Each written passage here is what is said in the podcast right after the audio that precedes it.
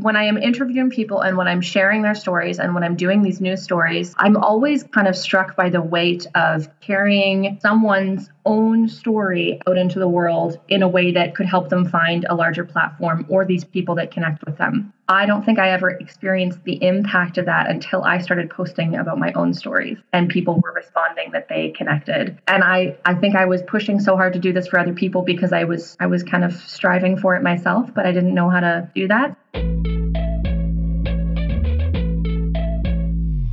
Hello and welcome to the Women and ADHD podcast. I'm your host, Katy Weber. The following is a review from Sasha85555 on Apple Podcasts. It's entitled Amazing. This podcast made me feel so validated. I was diagnosed with ADHD at 25 after genuinely thinking I had early onset Alzheimer's. I can't remember which episode of this, but someone else had made the same exact statement and I had goosebumps. Although I was diagnosed a little under two years ago, until listening to this podcast, I was almost convinced it wasn't ADHD, that it was bipolar. This is the first time I've found a podcast I have just binge listened to. Any woman struggling with ADHD, feeling alone, confused about your diagnosis, please listen to this. I just feel like my life makes sense now and that I'm not crazy or lazy. Thank you so much for sharing this, Sasha. I am so glad you found these interviews and the experiences of these other amazing women are helping you understand your own experience and diagnosis. This is why I started this podcast. It's been helping me so much, and I love knowing it's been helping others as well.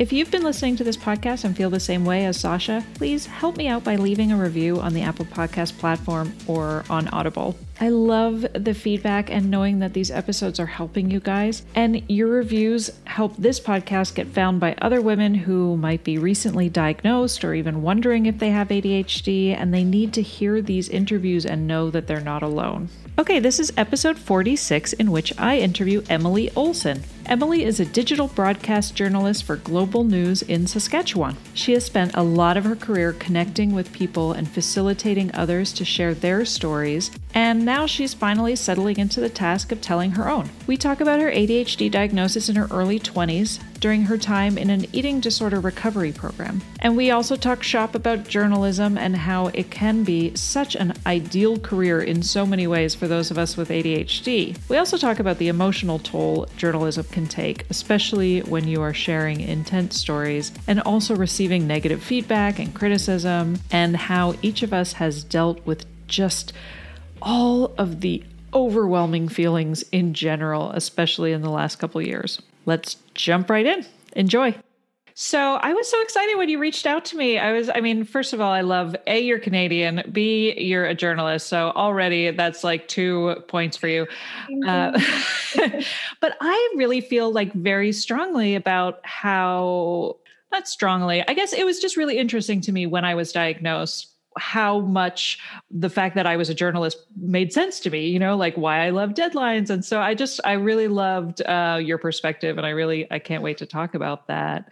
Um, but f- I guess, first of all, you were diagnosed a few years ago, right? So, yes, um, I wasn't diagnosed until I was uh, 21 years old, um, which was quite a ways down the line for me, for someone who definitely struggled all the way through school.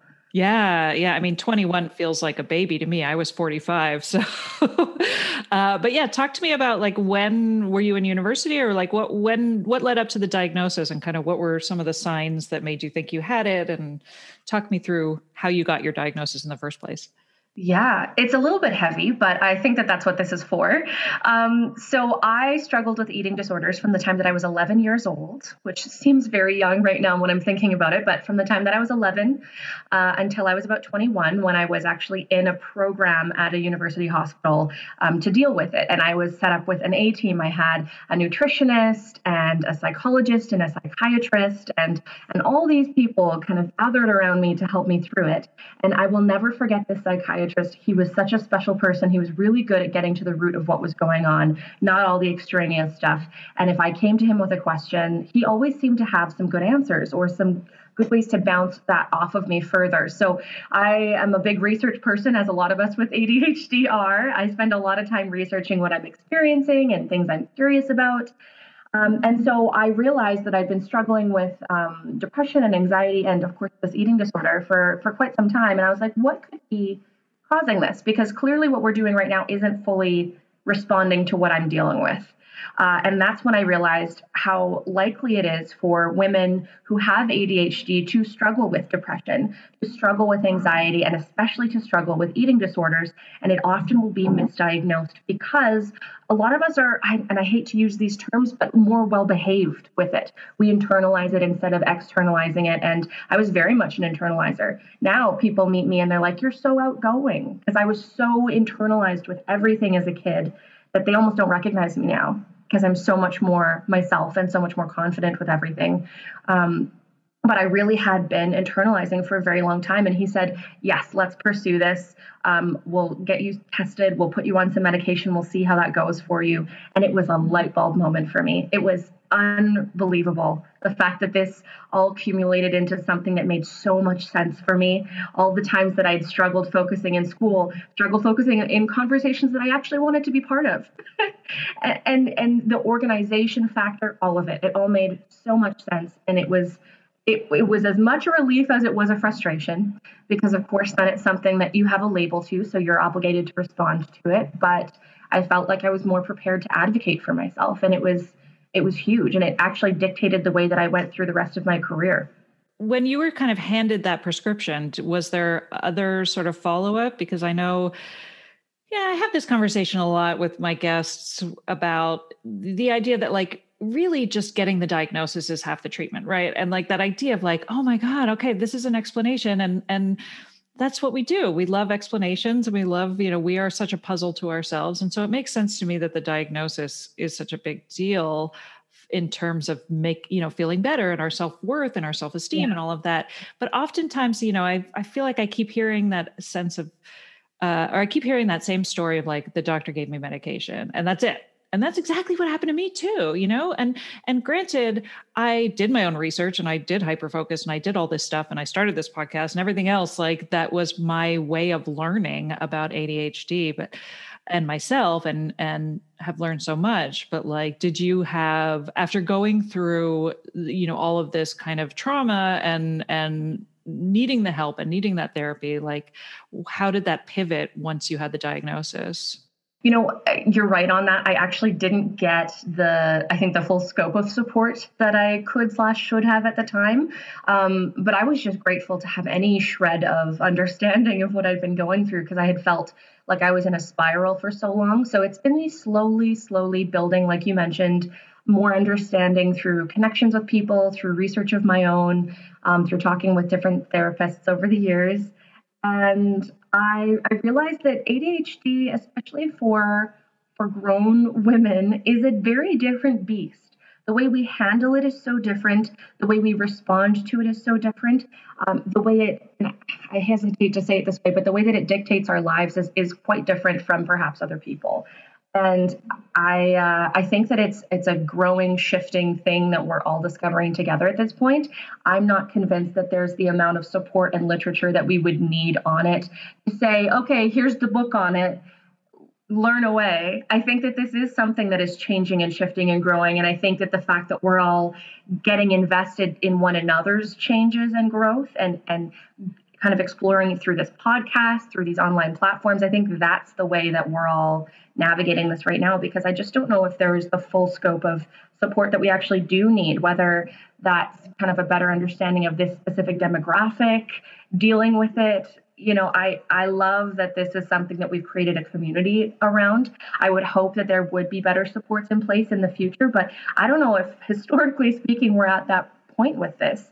I did disability support work for quite a while when I was in university, and even for parents who are navigating have a child having a child with a, a developmental disability, there wasn't always the full like here are the rules here's what you do um, a lot of the time it was based around networking with other people and figuring out where you fit in as a family and figuring out where you fit in as a person and and who kind of helps you find that structure and that balance and and the right recipe to to help you feel successful yeah and it feels like so once you get into adulthood with adhd as a woman so much so many of our symptoms are the result of the trauma of not having a diagnosis than they are the actual yeah. ADHD. And so that's yeah. also the yeah. other thing to untangle for sure. Yeah, we really are like just living, breathing experiments at this point. well, and I I feel like it makes a lot of us rock stars in our own respective fields. I feel like we shine so brightly because we're pushing so hard for all these things that we know we deserve that are harder for us to access.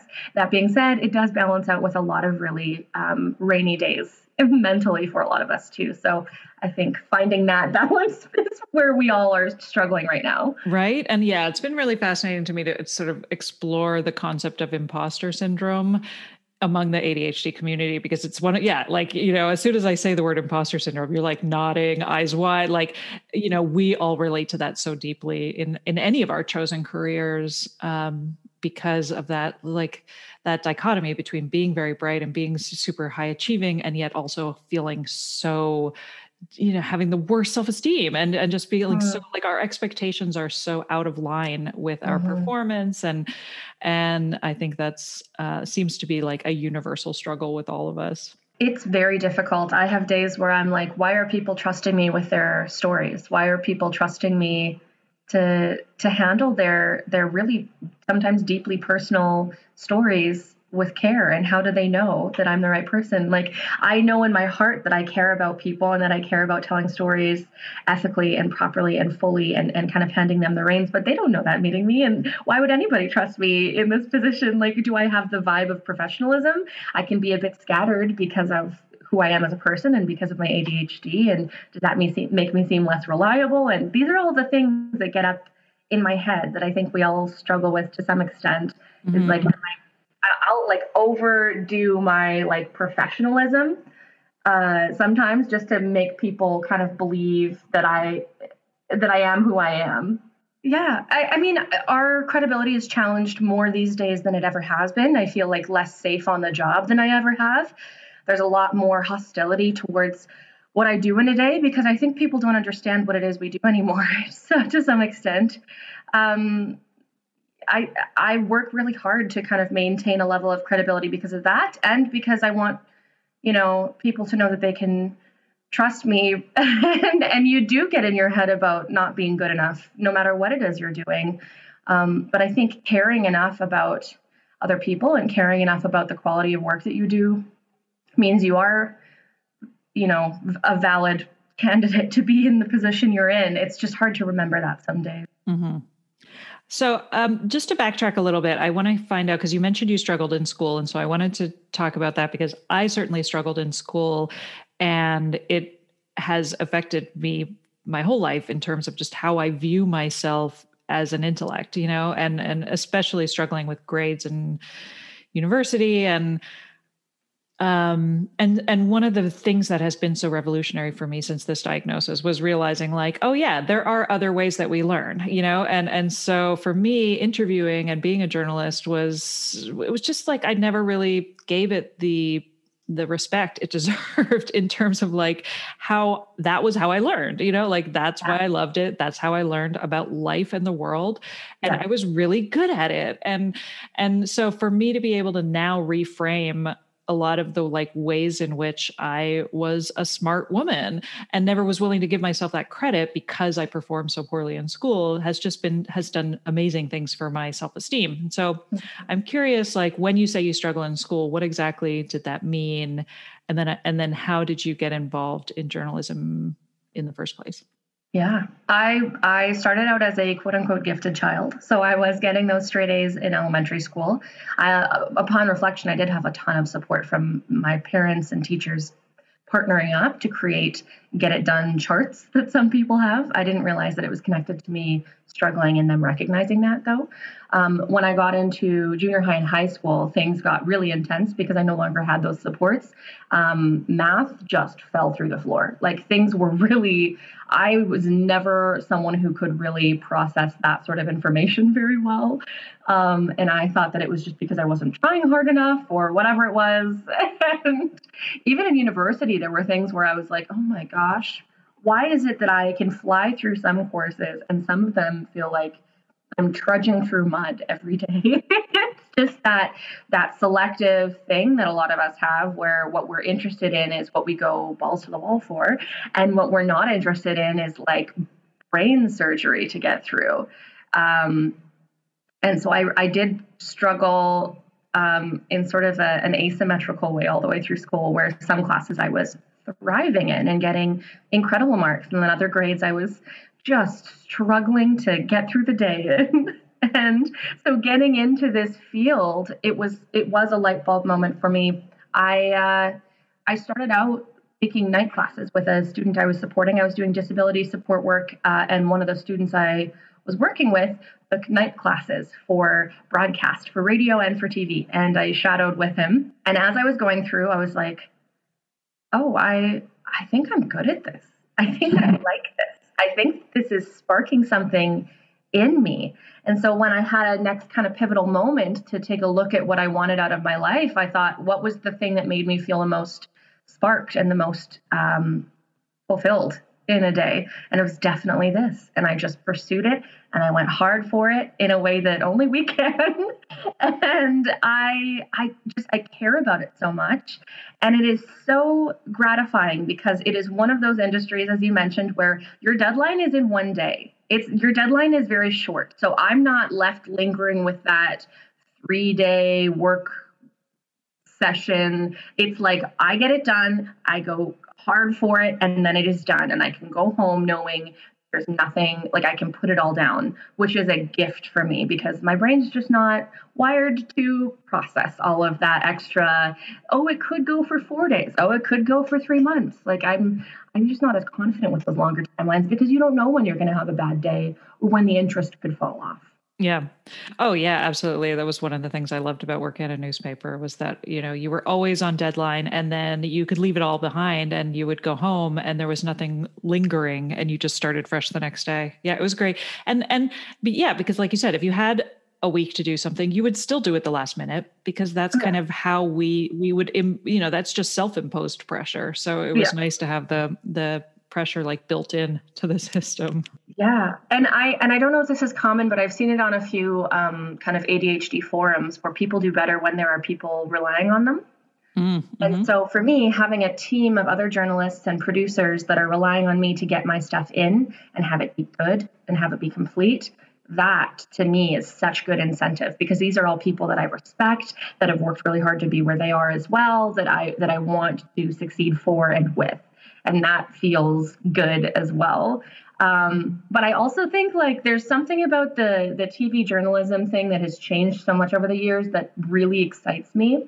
Um, reporters aren't just reporters anymore. I mean, you might know this already, but reporters also shoot their own stuff, edit their own stuff, do their own web articles, do their own radio hits. Like we are, I like to say, like the Swiss Army knives of news now because we do everything. We have our hand in every pot the story beginning to end a lot of the time is our baby that no one else really even touches except for vetting it and looking over it and making sure the details are good mm-hmm. and uh, there's something that feels really successful to me about being someone who's interested in so many different things it satisfies the nerd in me and like the, the drama nerd in me and the tech nerd in me and the writing nerd in me and um, I love that it all comes together in such a, a full way at the end of the day. Um, and when I have a good day where I've where I've connected with people and been able to tell their story and been able to do it completely myself, I get this sense of like, I'm capable and I am smart and I can do these things, even though I had teachers or friends or coaches or boyfriends who previously said that I was too scatterbrained to accomplish certain things. It's really nice to be able to like buckle down and get it done and know that it was me. Mm-hmm. Yeah, right. We do excel when we're holding a lot of plates.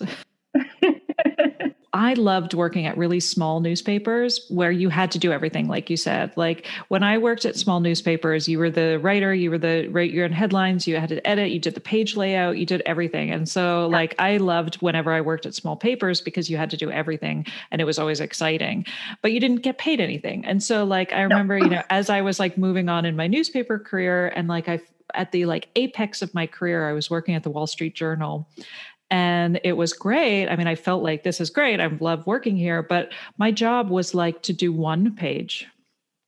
As an art director. And i was it was like the most boring job i've ever had in my life because they have so many staff and it makes sense you know they're credible. They have to have people who are really really good at one thing. But like now looking back i'm like my adhd was so miserable because all i had to do was this one thing every day all day and i hated it. Yeah. and so i ended up leaving and going back to a much smaller startup newspaper because then you could like have your you know i could have my fingers in so many different jars so. That is such a good point. That is such a good point. I even reflect on when I was doing I was doing an internship at a news station out on the West Coast and they had me like helping out with little web stories and sometimes they'd let me do a full story myself for air, but I never was feeling busy enough. So I started I got, you know, dangerous levels of bored and I started venturing upstairs to the radio station and asking them what I could do. And so at some point, I ended up being a reporter and an anchor for the radio station upstairs and a reporter and a web journalist for the TV station downstairs. And I was finally like, oh, this is my sweet spot. I don't know if I'll ever find it again. and and it's true like I never feel like I'm I never felt like an adult when no. I was working. Does anyone feel like an adult? Well, I you know, wonder. that's one of those things that I've heard a lot in the ADHD community, ADHD community, which is like we don't feel like we're adults and we feel much younger than usual. And I'm like, I definitely relate to that. I've never felt like an adult, but I always just assumed that nobody felt like an adult. Like you know, yeah. uh, why would you? There's so much more fun to be had. Right. Yeah, I sort of have been going, I've been operating with the idea that like all the politicians I talk to maybe are children inside as well. And that makes me feel more confident talking to them. But, you know, who's to say that some of them don't feel like adults and it's just me being a child inside while I'm talking to them, trying to seem credible, holding on to every shred of professionalism I have for those brief moments so I can really get my point across. This podcast is sponsored by BetterHelp. If you're a regular listener of this podcast, you know I am very open about my own experiences with therapy. I've been seeing the same therapist for years, and it was my therapist who first suggested I had ADHD and set me on this personal path of transformation. But it also took a while to find the right fit for me, which is why it is so awesome that online resources like BetterHelp exist. BetterHelp is not a crisis line, it is not self help. It is professional counseling done securely online from the comfort of your home. And it's available for clients worldwide, so you get access to a broad range of expertise which might not be available locally. If you visit their website and read through their testimonials, there are actually quite a few reviews that specifically reference help with ADHD. As a special offer for listeners of the Women and ADHD podcast, you'll get 10% off of your first month. Simply sign up at betterhelp.com slash women ADHD. That's betterhelp, H-E-L-P dot com slash women ADHD. There was an article that came out that was went viral. Her name was Olivia Messer. She wrote about COVID and like the the trauma of being a journalist during COVID. And my husband is I'm not work I'm not working for any journalism. Uh, I'm not working for any newspapers or any news outlets right now. I'm just podcasting. Um, but my husband still works in journalism, and so this mm-hmm. year has has been incredibly taxing because yeah. he's exposing himself to this just the constant influx of information. Has just the information overload has been. Yeah insane and and it got me thinking because you when you wrote to me you had talked about the fact that it's like the amount of negative feedback that journalists get every day and how your ADHD has kind of impacted i don't know positively or negatively i want to find out but it's made me think like we feel things really deeply. And like this past year i feel like has been i don't think a day has gone by where i haven't at some point just shouted i fucking hate everybody you know like, yeah. yeah. like it's it's yeah. i just feel like with with black lives matter and and the attacks yes. on the aapi community and then you've got like all of this stuff with trump and the anti-vaxxer like it just this year was so much and i'm still feeling like I don't know how to deal with the fact that I feel so much. And it used to be alcohol. That was how I dealt with it. I don't. I'm sober now, and so that's another thing I've been dealing with. With congratulations. oh, thank you. Um, but you know, like since my diagnosis, I've sort of been realizing like how much I used substance abuse and how yeah. substance abuse is, a, is, something that a lot of us deal with. And yeah. it's almost like you were saying before with with an eating disorder, like just the ways in which we try to like control, numb, you know, like we are, we have a tendency to kind of self medicate mm-hmm. in extreme ways. Mm-hmm. So that, uh, anyway, back to my original question, which was like, I want to talk about this past year as a journalist and like what have you noticed? What are some insights you've had about ADHD and dealing with like the heaviness of yeah. of life? Yeah. And that's because well, I would, I mean, that's a huge ask. So, you know. No, I'm all in. I'm all in. I think that there's only, uh, if there's one thing I've taken from this year, it's that there's only benefit to sharing the dark parts of your journey because inevitably there are at least several people that are experiencing it that feel extremely alone. So I have just really worked to try to share as much as I can, as openly as I can with people because I think that it is such a gift to be able to give other people to know that they have their experiences reflected in other people. Even reading that article made me feel so validated because I was I was feeling very alone. A lot of journalists are working from home right now, which is a different experience for all of us. We don't get to interview people in person as often. It feels very isolated, um, and uh, and it has. It's been very diff- It's been a difficult year for all of us, um, and I and I would say that those of us on the front lines of the information are filtering it for everyone else. And we're trying to make sure that it is not uh, overwhelming, but at the same time is continually coming out in a in an informative way. And I'm trying to figure out how to structure all the things that I've experienced in the last year. I started journalism before the pandemic hit, thankfully, so I did have that taste of of what it is like without all of these pressures and all of these restrictions. But it was hard to hold on to that feeling for the course of the last year and a half. Um, it's it's been a lot process. It's been a lot of information. There are definitely times, um, several times, where I've called mental health crisis lines just to cry it out when I felt like I didn't have anywhere else to talk it out because everyone was experiencing that same trauma, and I didn't feel safe unloading it on my family. I didn't feel safe unloading it on my coworkers who were in it with me. I didn't feel safe unloading it on friends who were having their own difficulties as as healthcare workers or teachers or whoever they were. Um, and so I really benefited from mental health crisis lines. And I would talk to them about how much I cared about my job, how much my job had changed, how scared I felt with the, the threats that we would get on the phone, the threats I'd get in the street when I was alone with my camera, um, the information, how overwhelming that felt.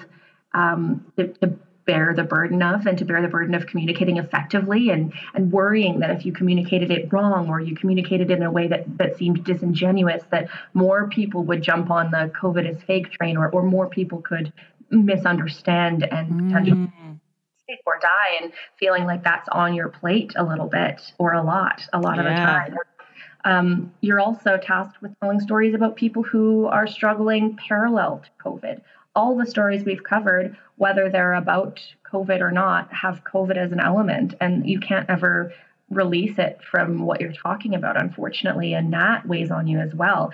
People would come to me and say, Oh my gosh, the media won't stop talking about COVID. All we hear is COVID, COVID, COVID. And I'm like, Believe me, I would love to stop talking about COVID. If I can wake up tomorrow and never say the word COVID 19 again, I absolutely would. I am just as sick as everyone else about about talking about it and thinking about it and worrying about it and processing new information about it, but it is it's ongoing, it's still happening, and it is, like it or not, my job to communicate what's happening. And unfortunately, a lot of that information isn't going to make anybody happy, including me.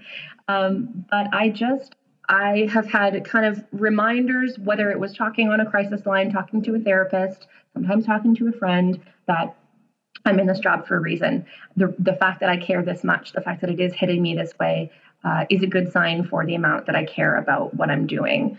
Um, and it is a sign that I'm probably in the right position. Whether I need to take a pause or not is another question. But anytime I was doubting whether I could handle the strength of, of, of the waves of negative uh, information and negative feedback. I, I just was gently reminded that I am in the right position. It's just about learning to take those breaks, which none of us with ADHD are good at. Mm. I actually did take a break last summer. I ended up on a stress leave, full disclosure, for a month. Um, and it was like the ultimate reset for me. I, it was such a gift that I was with a company that could grant me one. I wouldn't have, I don't think I would have made it um, to where I am now if I hadn't had that break. And I would encourage anyone who's in a position to to ask for a, a pause for their mental health to, to do that. Talk to a medical professional, take their notes to your employer, and see what can happen because it's it is surprising when you feel like it's all on your shoulders. Oftentimes, it isn't completely. The, the culture around sick days, at least when I was in my twenties, was non-existent. I mean, you you went to work especially in journalism you went to work no matter what there was no there was no sense of like if you mm-hmm. were sick you you know if you you had to be dying to take a sick day and mental health days were like not even a thing so um yeah i feel like i was speaking to a guest ages ago um Bree Plyler, and I always think about her saying that we're in the middle of a mental health revolution, and mm-hmm. I really mm-hmm. like, like I feel like we are even though it took a pandemic. um, oh, yeah. You know, I think that that has been something that we have collectively learned over this past year, which is the mm-hmm. importance of reaching out and and just unloading. You know, talk it out, and how you know there is so much healing in in therapy and and speaking about what you're going through and realizing that it's not just in your head and that you're not mm-hmm. alone and uh, mm-hmm. yeah like giving it's so great that you did work for a company that allowed you to do that because i feel like that that culture does not exist generally in most workplaces like no. you take a mental health day you're basically like so you know looked at as faking or you know yeah. it's like you're one step from being fired. How dare you. Yeah it's like an admission of i can't handle this which is every journalist's worst fear. Mm, they don't want yeah. to be viewed as you know incompetent and and mental health almost makes you seem incompetent especially in such a social job but, yeah you know i i i think you're absolutely on the nail with that um, with all of us taking better care of our mental health or even just paying better attention to what resources are available to us and feeling less guilty about accessing them because uh, the, there's a lot of resources that have been around for a long time that I would never have thought to have reached out to. I would have never thought that it would apply to me. You hear crisis and you think, well, I don't know if this is a crisis, but then you know, when you get into a space where you're like, I don't have any other options, then you start to recognize what these services are actually for and that they can apply to you. Mm-hmm. And that is such a it's such a gift if you can take the two cents from other people and and take the two minutes to just let it all out in a place that feels safe. I mean, that's that's huge. Yeah. That's huge.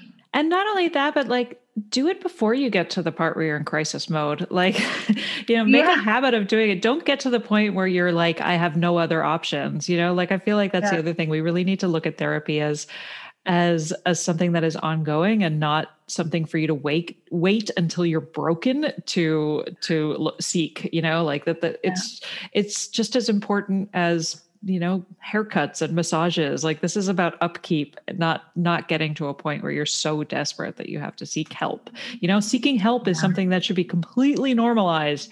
Yeah. and that's something and you know and i'm saying that because that is another real change in me since my diagnosis was allowing myself to ask for help in all areas because I so like I used to think that asking for help was such a deficit. And it's like yes it's not but i think i think the fact that we grow up like feeling like we're we are doing something wrong all the time or we don't know like you know there's so, so many interesting nuances to growing up undiagnosed and sort of feeling like you're masking and feeling like you're faking and feeling like you don't belong in the room and like all of these ways in which we you know, like if somebody says it, I always laugh at this because this is so ADHD. If somebody says a term that you've never heard of, you know, you're like, I'm talking along, and then I'm like, oh yeah, and then we also do this thing with BPS, and you know, and and in your head you're like, I'm not going to ask what BPS is because that's going to make me look stupid. No. So remember that, and I'm going to have to Google it later.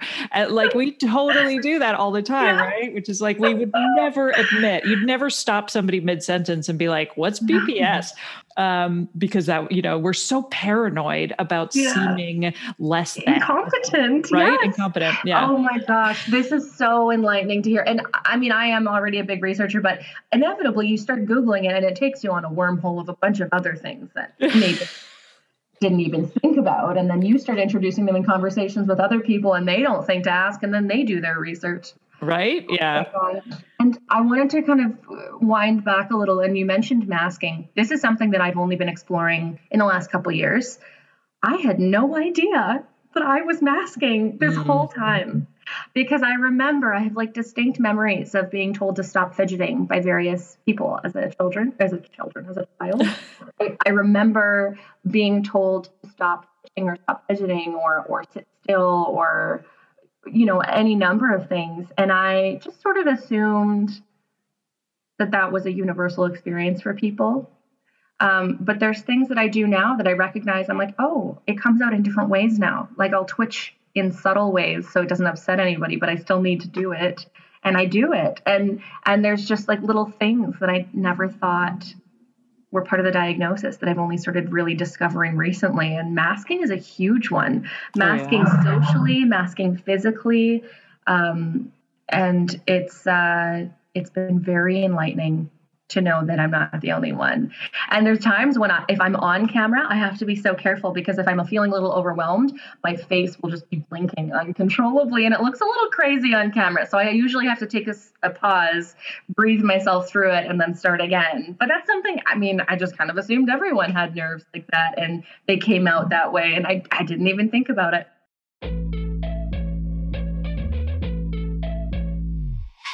I wanted to let you know about the brand new Women and ADHD online community. So, two things I hear time and time again from listeners of this podcast is A, wow, I feel so much less alone. That's why I've started this free online community because I believe finding our people is an integral part of treating our ADHD.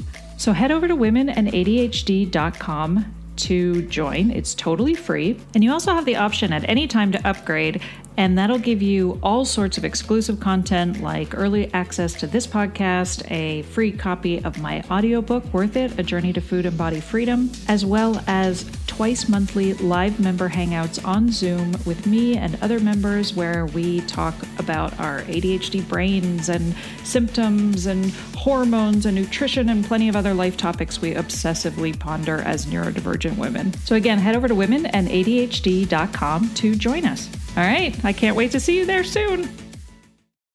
Tell me about your mother. No, I'm cur- I'm curious. Um, what was your parents' reaction when you were diagnosed? Were they surprised? And also, do you have any siblings?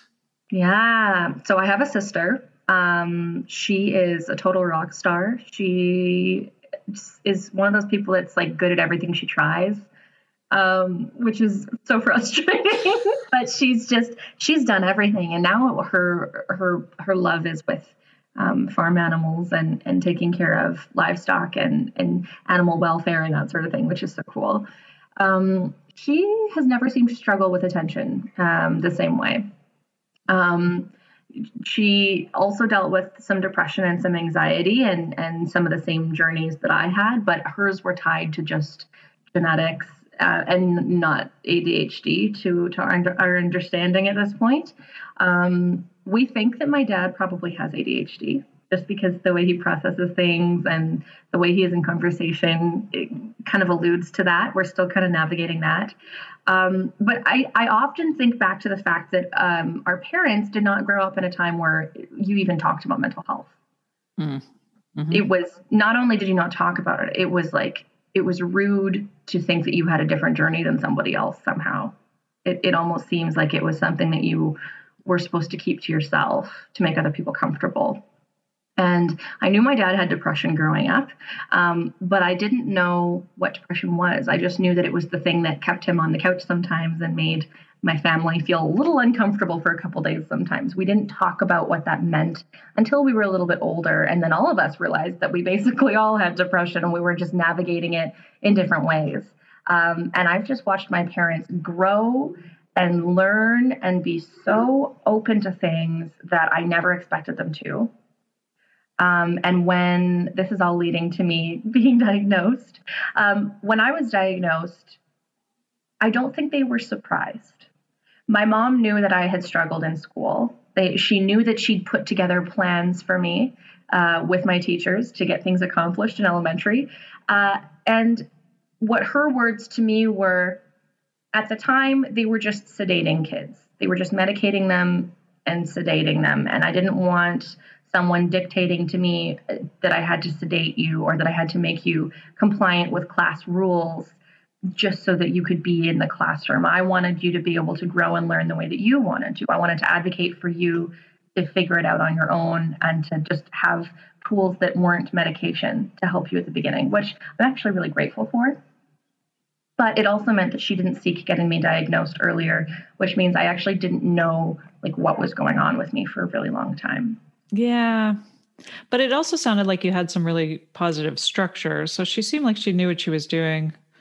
Was it like an aha moment for her when you had the diagnosis? Like, oh yeah, we were, yeah. Like yeah. it's been interesting for me too, just to realize kind of like what in I've intuitively brought mm. into my life in terms of structures that without even knowing it was ADHD, just like over the yeah. years being like, okay, this is what I need. And yeah. Um, so yeah. that's great. Yeah. What are some of your favorite things that, that create structure? This is something I love asking adults because I think we all have weird things that we do to to keep us on track. Like what are some of your favorite things? Well, I don't think I could exist without the reminders app on my phone. Yeah. like it's uh, we also have an Alexa in every single room except this one because otherwise she would have just gone off. The Alexa has been life changing, and that's the other thing. Like some people are kind of like could take it or leave it, but I feel like um, just that the reminders app i have reminders for everything um, all day long it's like again like i don't know how i would function without it yeah. And that was something I did before I was diagnosed that now I'm like, oh, right, of course. Like that's how I remember everything. Um, yeah. But just to have like this virtual AI assistant that you can always all day long be like, put this on my reminders list, put this on here. Cause like you, so just sort of intuitively knowing that I can't retain any information.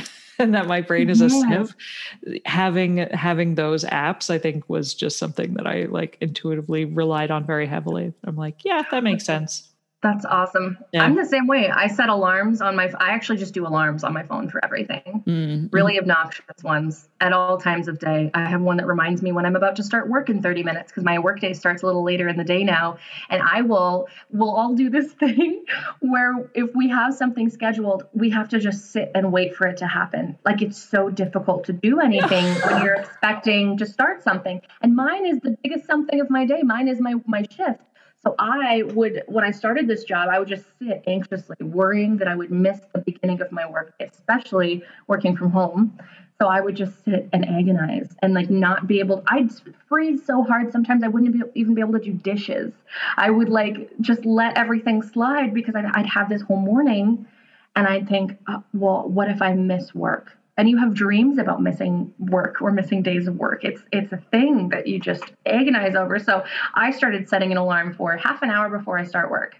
So i always know that no matter how hyper focused i am into something or where i am i know that i won't miss work which probably sounds crazy to some people. Like i was telling my mom about it and she was like what? Like it doesn't it doesn't compute for people who don't struggle with that kind of time management but yeah. yeah the alarms are necessary. I'm also very much like a 90s kid. I, I put sticky notes on my mirrors and things like that to like remind myself of things like take your medication and don't forget to drink water and I did an Instagram story a while ago of like what my desk looks like because I'm like, I have the, you know, there's the drawer, which is mm-hmm. basically mm-hmm. deep storage. Once something goes in the drawer, I've oh, it's gone. It's gone forever. And so then I have the like super important pile. And then I have, but then that becomes too much of a pile. So then I have the pile next to it, which is the seriously, no, this is really super important pile.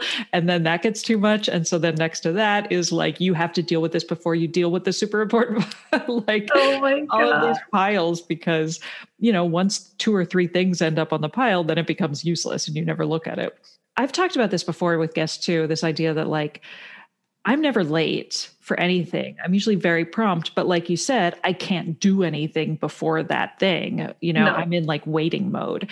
Um, and so I try to do things as early as possible, like dentist appointments. Like if it's not the first dentist appointment of the day, I hate it because I hate waiting in the waiting room mm-hmm. and be, you know, like all of that. So I want to get things over with as soon as possible. But mm-hmm. early flights drive me crazy because if I have an early flight, then I won't sleep at Uh, at all that night. And I and I remember posting about that years ago once, like on Twitter or something, where I was like, it's not the 4 a.m. flight that's the problem. It's the waking up every 20 minutes all night long, worried that my alarm isn't going to go off. Yes. That's the problem. And I was like, and there was a part of me that was like, haha, relatable. And then the other part of me that was like, that is crippling anxiety right there. yep. yep. Not everybody has anxiety to that degree where you're I do. I feel you on that. well, that's I what I mean. Really, really do. the people who relate to that story, I'm like, yeah, there, there's probably a reason why. Yeah. And that's the other amazing thing I think about a diagnosis of ADHD is like really realizing that you found your people in a way that hits deeply. Um, and and and I think also realizing like how going back to the sense of masking, like how deeply misunderstood we felt for so long. And yeah. then to be able to talk about this stuff and is so healing. Like to be just to be yeah. able to be like, oh yeah, I do that too. Oh, you do that too. Oh, this is ADHD. Like so it's fun. And it and it really is just like feeling like there are people like you in this world is so important to us. And I'm not sure why. I think maybe it's the fact that we just felt so like we were in a monkey suit our whole lives. You know, like I just sort of felt like we in that what a weird analogy, but I just meant like, you know, just always feeling like you weren't fitting properly into yeah. any situation. And so to suddenly be like, oh my God, my people are out there and I found them is so yeah. wonderful. Yeah.